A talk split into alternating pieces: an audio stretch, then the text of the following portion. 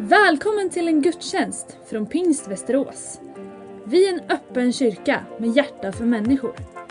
Vår bön är att gudstjänsten ska uppmuntra dig och att du får lära känna Gud lite bättre. Varmt välkommen!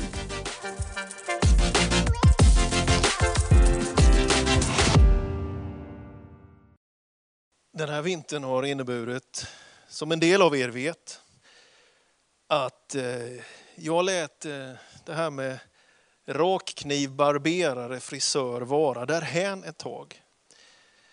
Till stor irritation för många, till några fås uppmuntrande kommentarer. De jag delar folkbokföringsadress med har klagat på skäggstrån i handfatet. Själv tycker jag att det är långhåriga mera som är skyldiga till att det blir stopp i handfatets avlopp. Det är svårt med samexistensen. Egentligen är jag väldigt trygg i min behåring. Tillhör ju samfundet Ludendomen utöver pingströrelsen. Men man låter sig påverkas av omgivningen.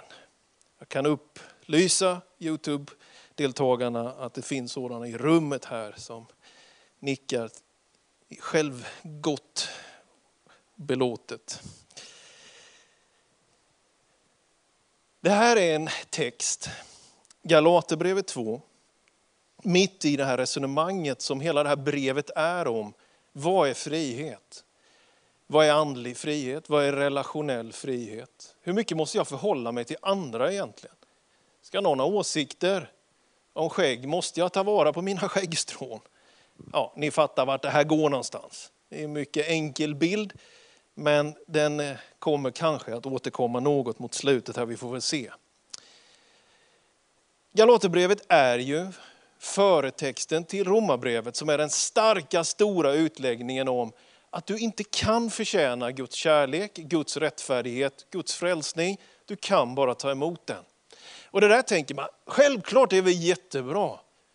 Gratis lunch, gratis entré, frikort på alla livets områden. Perfekt. Men det har ju ändå inte visat sig vara riktigt så. Dels i relation till det evangeliet kommer ifrån i den miljö det planteras in i. Men inte bara i relation till den judiska gammaltestamentliga kontexten.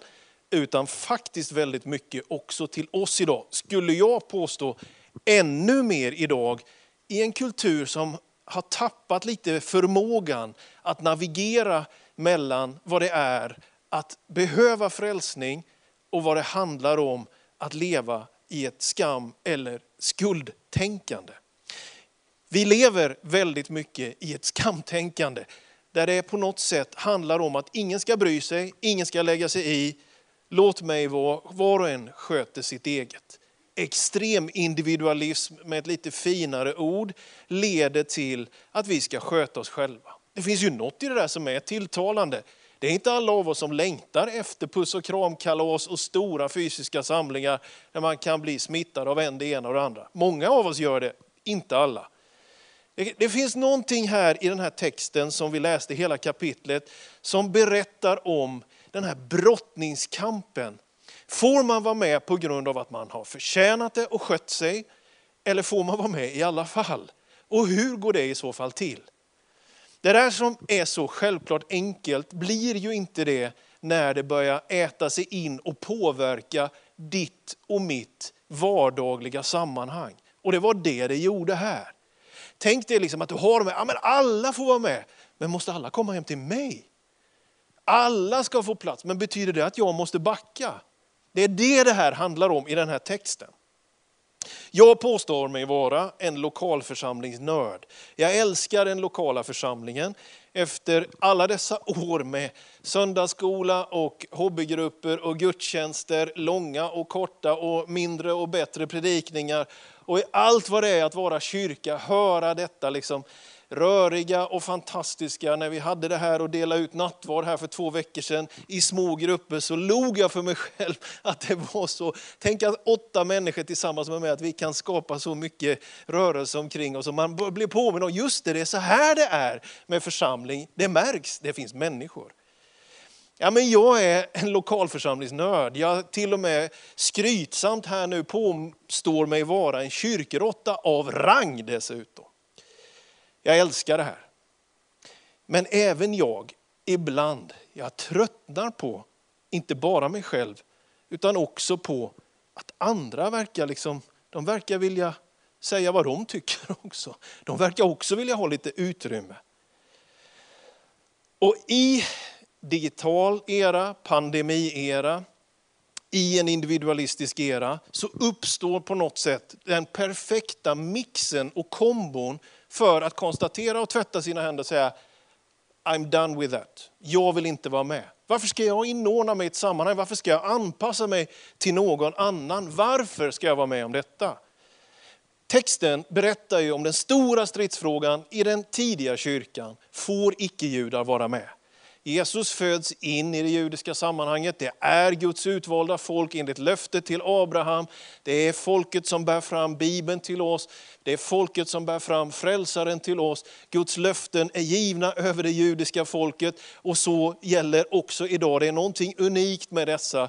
Men det är en utkårelse för att hela världen ska bli frälst. Och när evangeliet är planterat genom Jesu död och uppståndelse. Och kyrkan fylls av helig ande. Och detta budskap ska expanderas och bäras ut i hela världen. Så direkt blir det ju trubbel.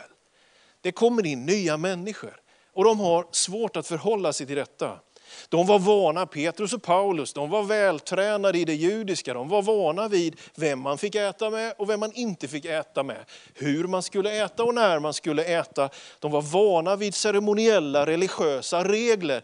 Det judiska livet var ändå väldigt rytmiskt och på det sättet en trygg, stabil struktur. Så kommer det in i Antiochia, i Cornelius hus i Cesarea och genom Paulus resor att evangeliet når till icke-judar, till oomskurna. En av dem dyker upp i den här texten, han heter Titus. En annan som är halv, får man säga, jud om man nu kan vara det, det är ju Timoteus. Och om honom är det lite diskussion det här med omskärelsen. Men Titus är med på P- Paulus resa upp till Jerusalem. Det är ju så då, att det spänner duktigt, det är friktion och det är konflikt. Paulus tycker att Petrus uppträder lite hycklande. Han käkar med icke-judar om det inte finns några andra judar i rummet. Till och med Barnabas, denne kloke, generöse mentor, skriver Paulus om att till och med Barnabas dras in i detta hyckleri. De umgås med vissa beroende på vilka andra som är i rummet. Har du varit med om det? De hälsar på dig men inte den andra. Har du varit med i ett rangordnande sammanhang där du känner ibland kanske lite smicker av att du blev inbjuden, att du blev sedd. Men ibland den fruktansvärda känslan av att ögonen gick dig förbi. Att bli vald sist i brännbollslaget. Att känna att jag fick inte vara med. Det är ju de där mänskliga, djupgående känslorna av tillhörighet, utanförskap. Duger jag? Duger jag inte? Får jag vara med? Är jag okej eller inte? Så det är en teologisk debatt. Judar, icke-judar, omskärelse, oomskurna i samma församling. Men det är klart att det handlar också om tillhörighet. Och ju mer Paulus är framgångsrik, ju mer han expanderar, ju mer han reser.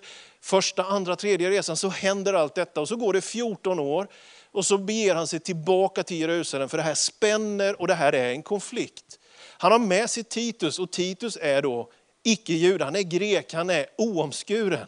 Och jag hoppas inte du är allt för känslig. Men det är alltså mitt i den här texten där Paulus och Petrus ska debattera de andra apostlarna. Får en sån som Titus vara med så är insatsen Titus förhud. Paulus skriver här att jag typ är beredd att jag får väl omskära Titus i värsta fall. Men han tycker ju det är ju helt fel för han är inte jude. Så i den tidiga kyrkan så följer de som var Jesus-troende de judiska reglerna. Men Paulus menar de som är icke-judiska, de ska inte behöva följa dessa. Vi ville ju att evangeliets sanning skulle bevaras. Och han är till och med så uppgiven och frustrerad runt detta att han skriver, har jag jobbat förgäves? Ska ni liksom sänka den här expansionen på grund av att ni är så osäkra och så ängsliga om dessa människor får vara med? Gav Jesus sitt liv på korset för alla? Eller gav han det för dem som är innanför det religiösa, säkra systemet? Det är ju det man debatterar. Det finns ett hyckleri. Och vi vet att Petrus, när han skriver så skriver han om Paulus. En del av vad vår broder Paulus skriver, det är lite svårt att begripa sig på. Så det här är en personlig fight på något sätt. Det handlar om missionsexpansionen.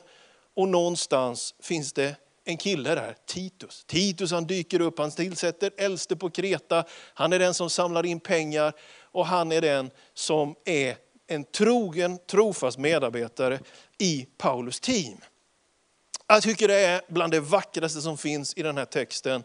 När det står om att när Jakob, Kefas och Johannes. Det här är alltså Jakob, Jesu halvbror får man säga då. Så är det Petrus och så är det Johannes. När de tre som ansågs vara pelarna förstod. Vilken nåd Gud hade gett till mig, skriver Paulus. Detta att gå till icke-judarna. När de förstod vilken nåd Gud hade gett så sträckte de oss handen till tecken på vår gemenskap. Åh, jag högaktar Petrus och Jakob och Johannes för detta. Här kommer en ny stark ledare. Här kommer expansion och entreprenörsanda. Här bryts deras vanor, traditioner och deras religiösa mönster. Men de förstår att det här är inte egensinnighet, illvilja, girig, egoistisk marknadsandelskapande från Paulus. Det här är Guds nåd över honom och framförallt över de människor som ska komma i kontakt med evangelium. När de förstod så sträckte de handen till gemenskap. Jag tror det är en utmaning för mig, för dig, för oss. Att försöka förstå vad Guds nåd gör i den andra. Inte bara i ditt liv. Guds ande över dig, förstå det, kan vara ett mysterium. Men också i den andra. Den andra är ett, kan man säga, filosofiskt begrepp att, att det där alltid uppstår. Det kan vara positivt att vi lär oss mer om varandra, men det kan också uppstå en distans och en slags hotfull situation. Det är vi mot dem. Det är jag emot dig. Och här sker någonting som bryter detta när Petrus avgörande sträcker ut handen till tecken på gemenskap. Och så skickar de med till Paulus, gå, gå så långt det bär. Men en sak vill vi säga till dig. Vinnlägg dig om, kom ihåg de fattiga. Jag på något sätt bara älskar den formuleringen. De var ledare, de hade sett så mycket ske. De var starka, de var drivna. De brydde sig om de mest utsatta. De hade nåd över sina egna liv. De ville vara barmhärtiga över dem som just nu inte såg så mycket nåd över sina liv. Det här handlar om församlingen i Jerusalem, men det är en bred, social, diakonal utmaning som är så i harmoni och samklang med Guds hjärta. Han ger frälsningen till judarna för att den ska gå till hela världen. Han ger oss resurser för att vi ska bry oss om de utsatta. Vi får en välsignelse för att vara till välsignelse. Du är säkert smart, du är begåvad, du har relationer, du har kompetens, du kanske till och med har ett fett bankkonto, du har mycket i ditt liv på något område. Och Guds nåd över dig behöver få leda till att friheten inte blir till girighet, utan att vi bryr oss om de fattiga med allt vad det står för. Den som inget har, att den skulle kunna också få någonting. Ja, så resonerar han vidare. Människan förklaras inte rättfärdig genom vad hon gör, utan genom att hon tror. Det är någonting så vackert i detta. Genom att hålla lagen blir ingen rättfärdig, skriver Paulus. Och vi, när vi som står i Kristi rättfärdighet, alltså berömmer sig av vad han har gjort på korset, inte att vi har hållit alla lagar, paragrafer. När vi då, som berömmer oss av Kristus, när vi då hamnar i syndens tjänst. Om det skulle visa sig att vi är syndare, skriver Paulus i vers sjutton. Vad ska man då göra? Ska man hänvisa till lagen och försöka bygga upp och sköta sig, betala bot och göra bättring på ett sådant sätt?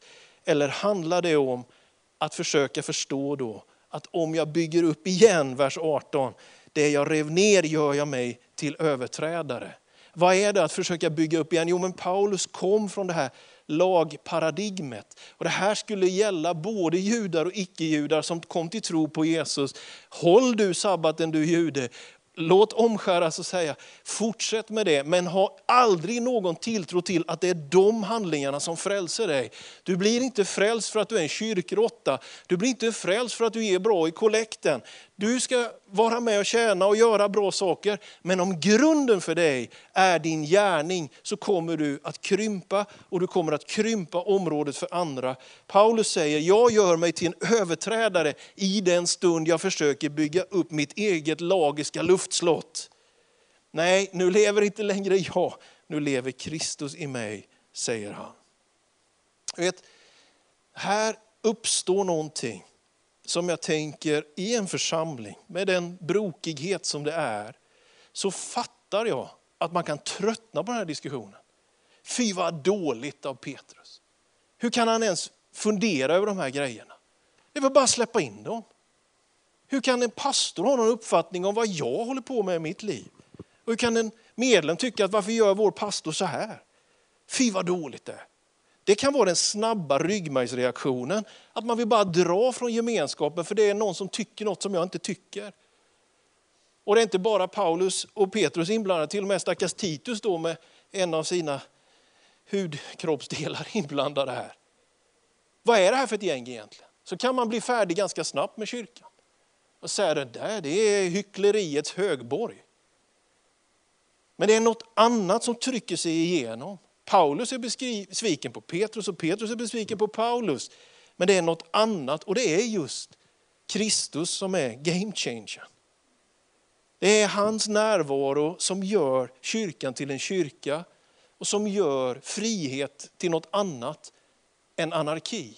Som gör frihet till något annat än att vara oansvarig. Som gör frihet till något annat än att strunta i min syster och min broders fattigdom och utsatthet.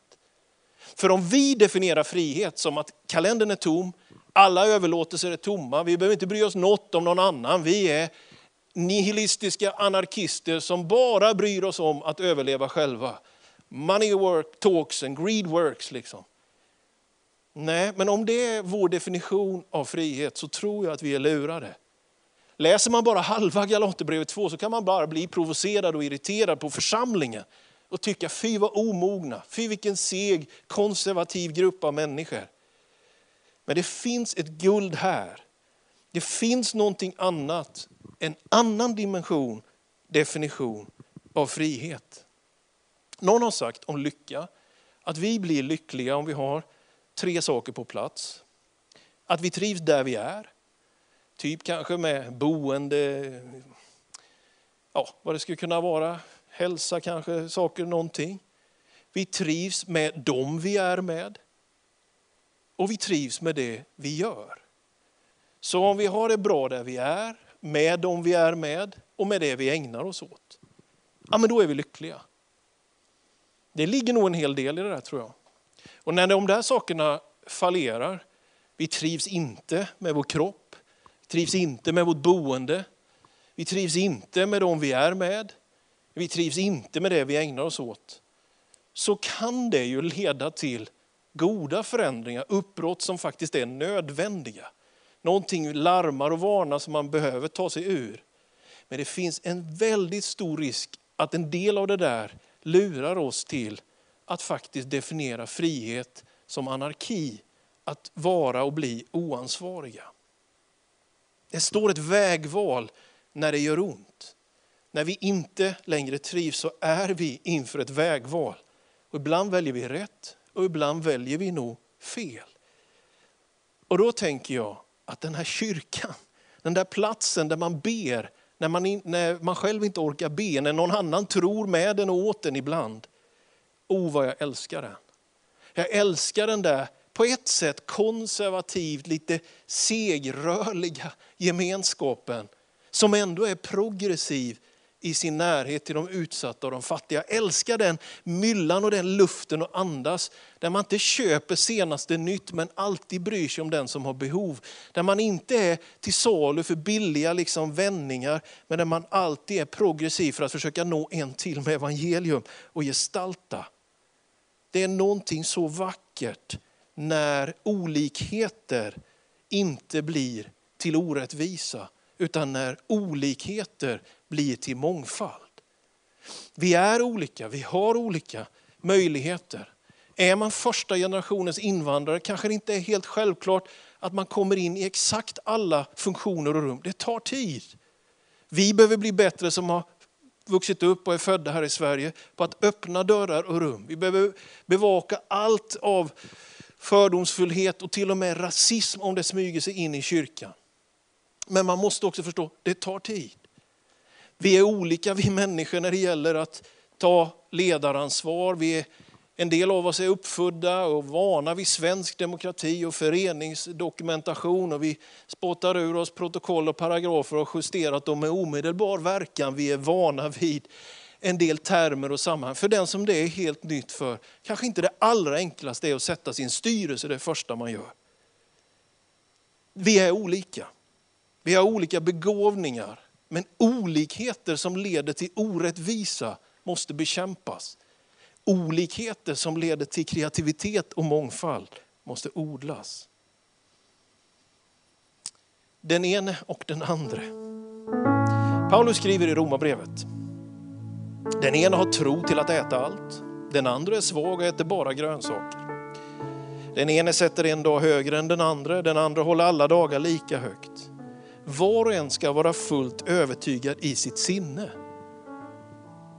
Man ser framför sig att här, här växte det fram en judisk Jesus-troende grupp och en icke-judisk Jesus-troende grupp. De hade nog lite olika vardagliga rutiner och traditioner. Paulus skriver om att en del, de vill inte äta offerkött om det riskerar att vara det, för det var det det handlade om. Så den som är svag i tron äter bara grönsaker. Kan man göra sig lustig över veganer och vegetarianer om man skulle vilja. Det är inte det den texten handlar om. Men vi får nog leva med det. Att det som för den ene faktiskt är en synd, det är för den andra en del av friheten. Det finns en del sådana faktorer i en församling. Så att vi behöver leva med en helhet som är generös men Jesus-centrerad. Helst skulle jag vilja, skriver Paulus på ett ställe i första Korinther brevet, att alla människor var som jag. Men var och en har sin gåva från Gud. Den ene på ett sätt, den andra på ett annat. Han skriver vidare i första Korinther brevet, den ene får av anden ord av vishet. Den andra får ord av kunskap genom samma ande. Så här uppstår någonting. Ungefär som änglarna på påskdagen, det satt en vid huvudändan och en vid fotändan där hans kropp hade legat. För någon så är det Jesu fötter, aktiviteten, expansionen. För någon annan hans huvud, tänkande, teologin. För någon tredje hans hjärta. Nu lever inte längre jag, säger Paulus. Kanske det är nyckeln att ingå i en församling. Det här är inte platsen för ditt självförverkligande. Det här är inte platsen för mitt självförverkligande. Kyrkan är inte till för förverkligande av våra visioner. Den är Guds plats för förverkligande av hans mission. Att världen ska bli frälst, att den fattige ska få hjälp, att frihet ska få höras över hela jorden. Gud har en kyrka och en församling för att vi, och inte bara vi, ska uppleva verklig frihet. Ja, hur var det då med det här skägget? Ja, man skulle ju kanske möjligtvis kunna driva en tes. Tänk om Jesus hade skägg. Och jag har skägg. Jag är mest Jesuslik. Det blir så patetiskt. Det blir så oerhört fjantigt, va? Så det gäller väl att veta vad som är vad. Vad som är värt att strida för. Vet du vad som är värt att strida för? Att du kan aldrig förtjäna hans kärlek. Du kan bara ta emot den. När du jobbar och gör vettiga saker och tar ditt ansvar för dig själv och din omgivning, så gör du det med kärlek i ryggen, inte för att uppnå den. En församling där olikheter inte leder till orättvisa, utan där olikheter med eller utan skägg, alla vi trygga i vår behåring, lever ut att det är Kristus i oss, genom oss, till den här världen. Nej, säger Paulus, jag förkastar inte Guds nåd. Det tycker jag inte du och jag heller ska göra. När Petrus såg vilken nåd, sträckte han ut handen. Paulus vill inte heller förkasta Guds nåd. Det är Guds nåd som ligger i handslaget mellan Petrus och Paulus. Må det vara så i vårt kontrakt, i vårt samtycke. Det är inte vår förtjänst, våra olikheter. Det är Guds nåd så som den är bevisad i Jesus Kristus. Gud välsigne dig. Tack att du har lyssnat till denna predikan. Amen. Du har lyssnat på en gudstjänst från Pingst Västerås. Har du frågor om församlingen eller vill veta mer om kristen tro kan du gå in på vår hemsida västerås punkt pingst punkt se. Varje söndag firar vi gudstjänst tillsammans klockan tio trettio. Välkommen att vara med via webben. Sök efter vår YouTube-kanal Pingst Västerås så hittar du livesändningen.